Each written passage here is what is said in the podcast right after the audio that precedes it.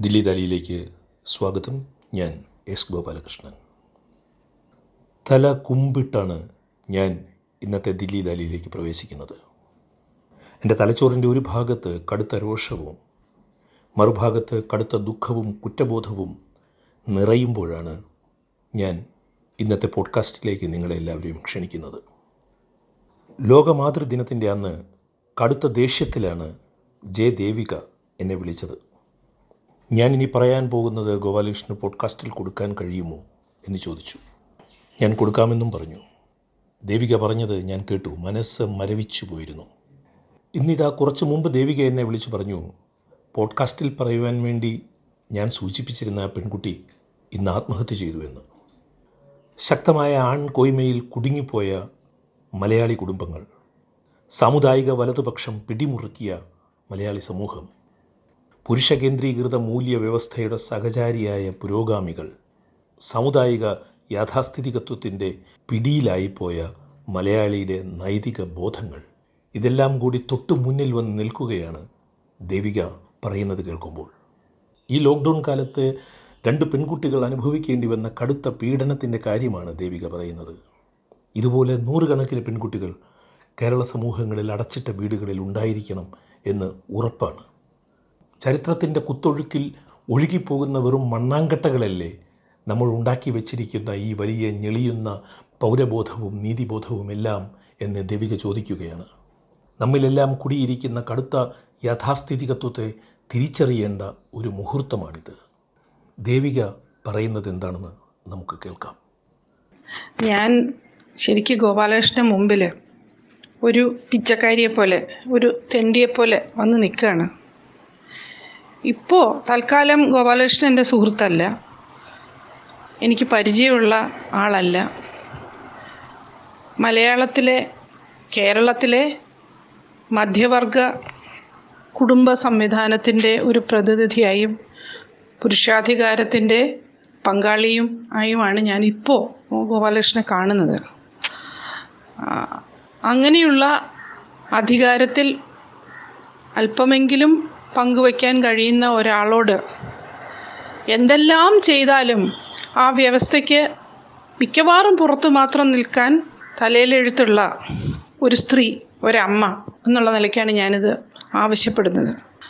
ഞാൻ ഈ അടുത്തിടെ കേരളത്തിൽ ഇപ്പോഴും സ്ത്രീകൾക്കിടയിൽ പ്രവർത്തിക്കാൻ ശ്രമിക്കുന്നവരായ ചില ആക്ടിവിസ്റ്റുകളുമായിട്ട് സംസാരിക്കാൻ ഇടയായ ഇടയായപ്പോൾ മനസ്സിലാക്കിയ കാര്യങ്ങൾ ആ കാര്യങ്ങളാണ് എന്നെ ഇപ്പോൾ ഈ തെണ്ടി അവസ്ഥയിലേക്ക് എത്തിച്ചിരിക്കുന്നത്.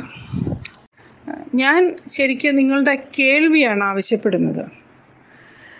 കേരളത്തിലെ കുടുംബങ്ങൾക്കുള്ളിൽ യുവതികൾ പ്രത്യേകിച്ചും നമ്മുടെയൊക്കെ ലൈംഗിക ശരികൾക്ക് അപ്പുറം ജീവിക്കാൻ ആഗ്രഹിക്കുന്നവരായ ചെറുപ്പക്കാരികൾ അതായത് പതിനാറ് പതിനേഴ് പതിനെട്ട് വയസ്സുള്ള കൊച്ചു പെൺകുട്ടികൾ എന്ന് വേണമെങ്കിൽ പറയാം.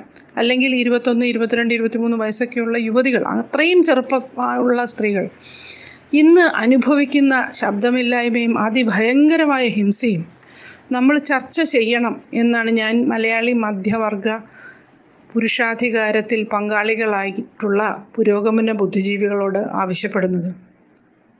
ഈ അടുത്തിടെ കേട്ട പല സംഭവങ്ങളും എത്ര ഭയങ്കരമായിട്ടാണ് എന്നെ ഞെട്ടിച്ചിരിക്കുന്നതെന്ന് എനിക്ക് പറഞ്ഞറിയിക്കാൻ പറ്റുന്നില്ല.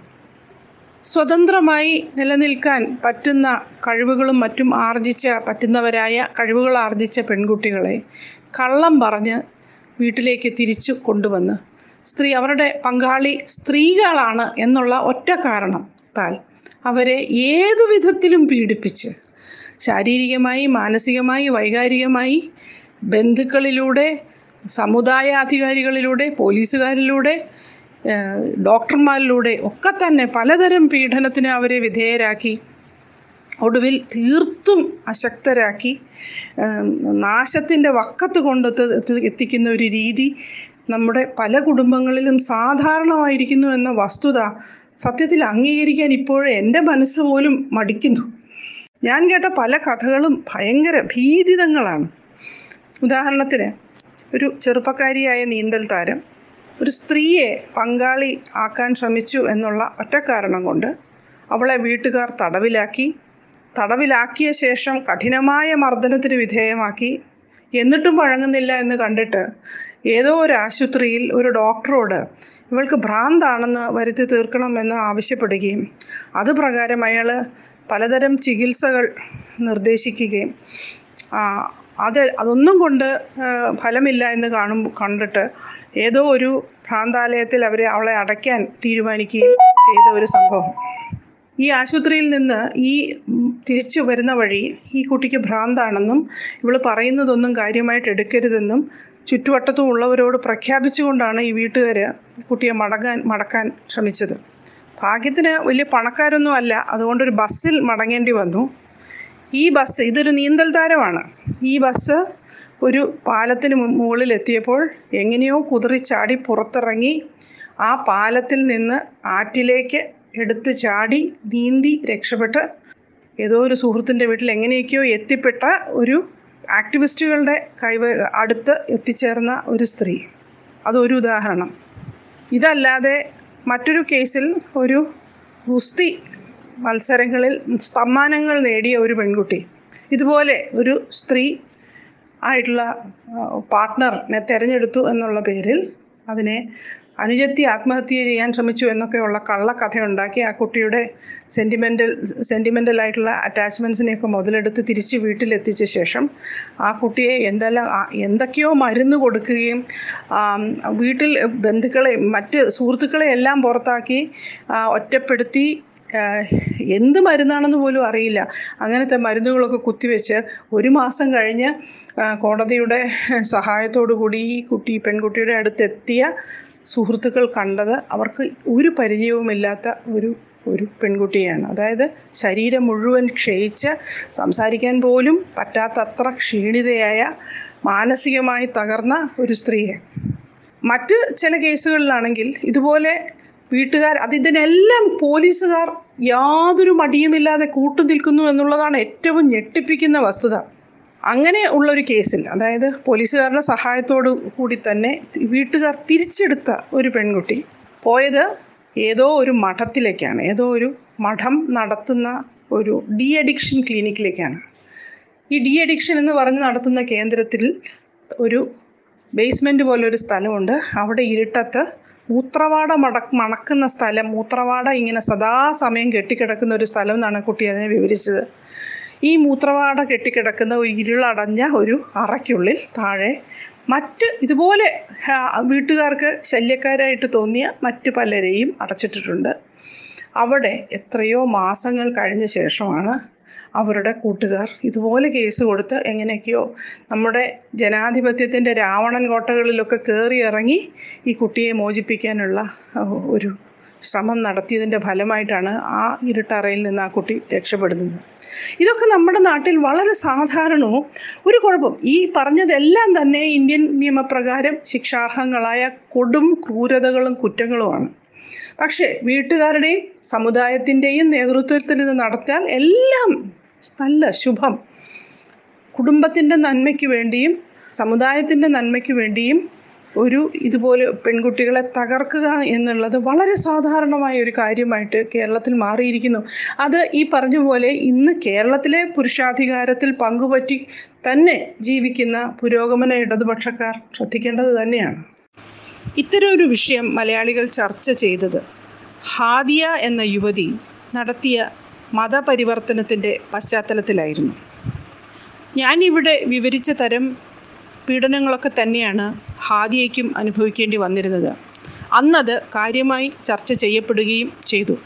എന്നാൽ എന്തുകൊണ്ടാണ് നമ്മളത് ലൈംഗിക വ്യത്യാസത്തിന്റെ പേരിൽ ലൈംഗിക താല്പര്യങ്ങളിലെ വ്യത്യാസത്തിന്റെ പേരിൽ പീഡിപ്പിക്കപ്പെടുന്ന ചെറുപ്പക്കാരികളുടെ വിഷയത്തിൽ ചർച്ച ചെയ്യാതിരിക്കുന്നത്?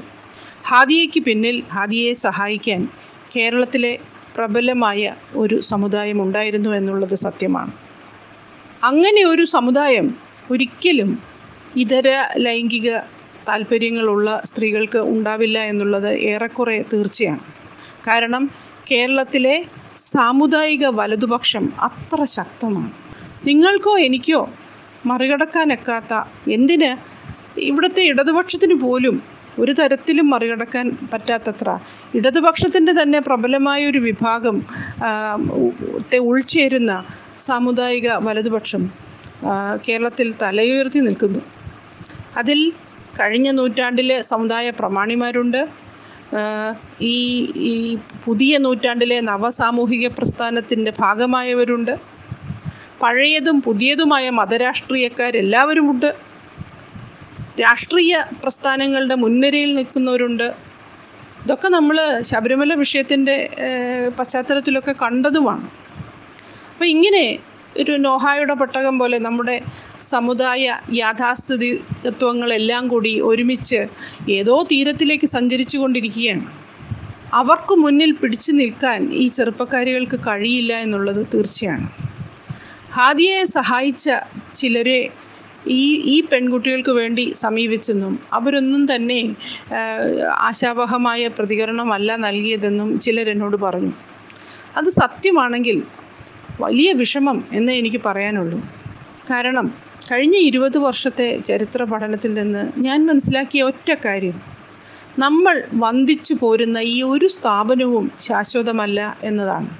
ചരിത്രത്തിൽ ഒഴുകിപ്പോകുന്ന മണ്ണാങ്കട്ടകൾ മാത്രമാണ്.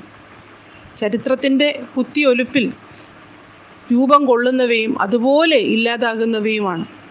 ഒരു കാലത്ത് നമ്മളൊക്കെ പാടി പുകഴ്ത്തിയിരുന്ന സോവിയറ്റ് യൂണിയൻ എവിടെ പോയി? യുഗോസ്ലോവിയ എവിടെ പോയി? സൂര്യൻ അസ്തമിക്കില്ല എന്ന് പറഞ്ഞിരുന്ന സാമ്രാജ്യങ്ങളൊക്കെ എവിടെ?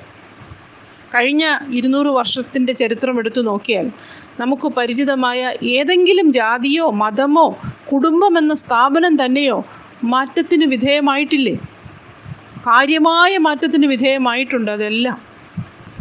എന്നിട്ടും മനുഷ്യരുടെ വേദനിക്കുന്ന ശരീരത്തെ മാനിക്കുന്നതിന് പകരം ഈ പറഞ്ഞ ശാശ്വതങ്ങളല്ലാത്ത സ്ഥാപനങ്ങൾക്ക് കാവൽ നിൽക്കാനാണ് നമ്മളെല്ലാവരും ശ്രമിക്കുന്നത്. മാറ്റം ഉണ്ട് ശാശ്വതമല്ല എന്നുള്ള ഒരൊറ്റ കാരണം കൊണ്ട് മാത്രം ആരെങ്കിലും മതവിശ്വാസി ആകരുത് എന്ന് ഞാൻ പറയില്ല. പക്ഷേ നിങ്ങളുടെ കാരുണ്യത്തിന്റെ സീമയെ അത് നിർണയിക്കരുത്. ശാശ്വതമല്ലാത്ത മാറ്റത്തിന് വിധേയമാകുന്ന ഏതെങ്കിലും ഒരു സ്ഥാപനത്തിന്റെ പേര് പറഞ്ഞ് കാരുണ്യത്തെ നിങ്ങൾ നിഷേധിക്കുമെങ്കിൽ നിങ്ങളുടെ ധാർമ്മിക ബോധം ആർക്കും ഒരു വിലയുമില്ലാത്തതാണ് എന്ന് പറയേണ്ടി വരും. നമ്മളിത് ചർച്ച ചെയ്യുന്നതിനിടയ്ക്ക് ഈ പറഞ്ഞ ഇരകളിൽ ഒരാൾ ആത്മഹത്യ ചെയ്യാൻ തീരുമാനിച്ചു. അവൾ മരിച്ചതായി ഇന്ന് രാവിലെയാണ് ഞാൻ അറിയുന്നത്. അഞ്ജന ഹരീഷ് എന്നു പേരുള്ള പെൺകുട്ടി. വീട്ടുകാരും നാട്ടുകാരും ചേർന്ന് കണ്ണൂർ റെയിൽവേ സ്റ്റേഷനിൽ നിന്ന് കോയമ്പത്തൂരിലുള്ള ഏതോ ഒരു ഡി അഡിക്ഷൻ സെന്ററിലേക്ക് കൊണ്ടുപോയി അവളെ ബന്ധനത്തിലാക്കുകയും അതിനുശേഷം തിരുവനന്തപുരത്തുള്ള മറ്റൊരു ഡി അഡിക്ഷൻ സെന്ററിലേക്ക് അവളെ മാറ്റി പാർപ്പിക്കുകയും ഈ രണ്ട് സ്ഥലത്തും എന്തെല്ലാമോ മെഡിക്കേഷൻ അവളിൽ അടിച്ചേൽപ്പിക്കുകയും ശേഷം അവളുടെ ശാരീരികവും മാനസികവുമായ ശേഷികൾ മുഴുവൻ കെട്ടുപോവുകയും ചെയ്തുവെന്ന് അവൾ തന്നെ ഫേസ്ബുക്കിൽ നടത്തിയ ഒരു ലൈവ് സംഭാഷണത്തിൽ പറയുന്നുണ്ട്. ഏറ്റവും സങ്കടം തോന്നുന്നത് ഈ വരിയാണ്.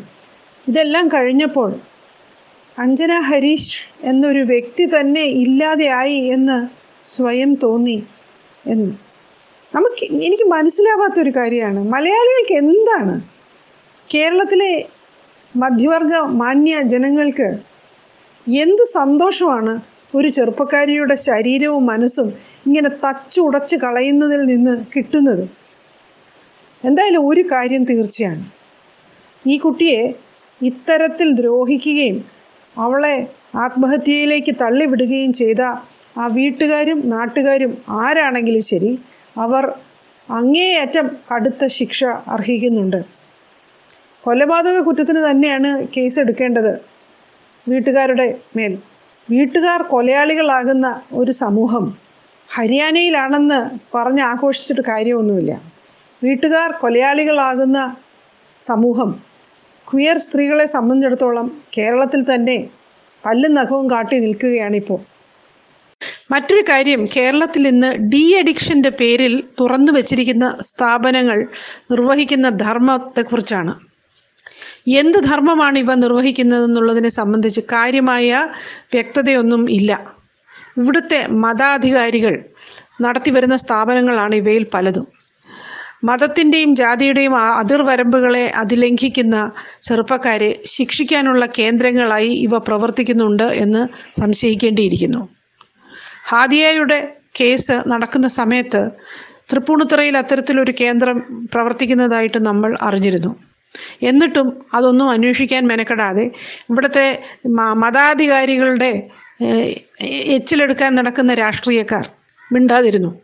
കേരളത്തിലെ പൊതുസമൂഹമെങ്കിലും ഇനി അത്തരത്തിൽ മിണ്ടാതിരിക്കരുത് എന്നൊരു അപേക്ഷയുണ്ട്. ഈ സ്ഥലങ്ങൾ ക്വിയർ സ്ത്രീകളെ മാത്രമല്ല അകപ്പെടുത്തുന്നതെന്ന് അറിയുന്നു.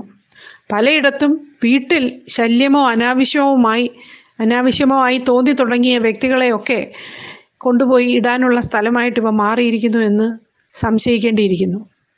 അതായത് സാമൂഹ്യ തടവറകൾ എന്ന് വേണമെങ്കിൽ ഇവയെ വിശേഷിപ്പിക്കാം. സർക്കാരിന്റെയും അധികാരികളുടെയും കോടതിയുടെയും ഒക്കെ കണ്ണിനപ്പുറം പ്രവർത്തിച്ചു വരുന്ന സാമൂഹ്യ തടവറകളാണ് ഇവ. ഈ തടവറകളെ തള്ളിക്കളയാനും അവയുടെ ക്രിമിനൽ പ്രവർത്തനത്തെ പുറത്തു കൊണ്ടുവരാനുമുള്ള ബാധ്യത ഇനിയെങ്കിലും ഇവിടുത്തെ പത്രപ്രവർത്തകർക്കും പുരോഗമനവാദികൾ എന്ന് നടിച്ച് നടിച്ച് നടക്കുന്ന ബുദ്ധിജീവികൾക്കും ഉണ്ടെന്നാണ് ഞാൻ കരുതുന്നത്. ദില്ലി ദാലിയുടെ ഈ ലക്കം ഇവിടെ അവസാനിക്കുകയാണ്. സ്നേഹപൂർവം ഞാൻ എസ് ഗോപാലകൃഷ്ണൻ.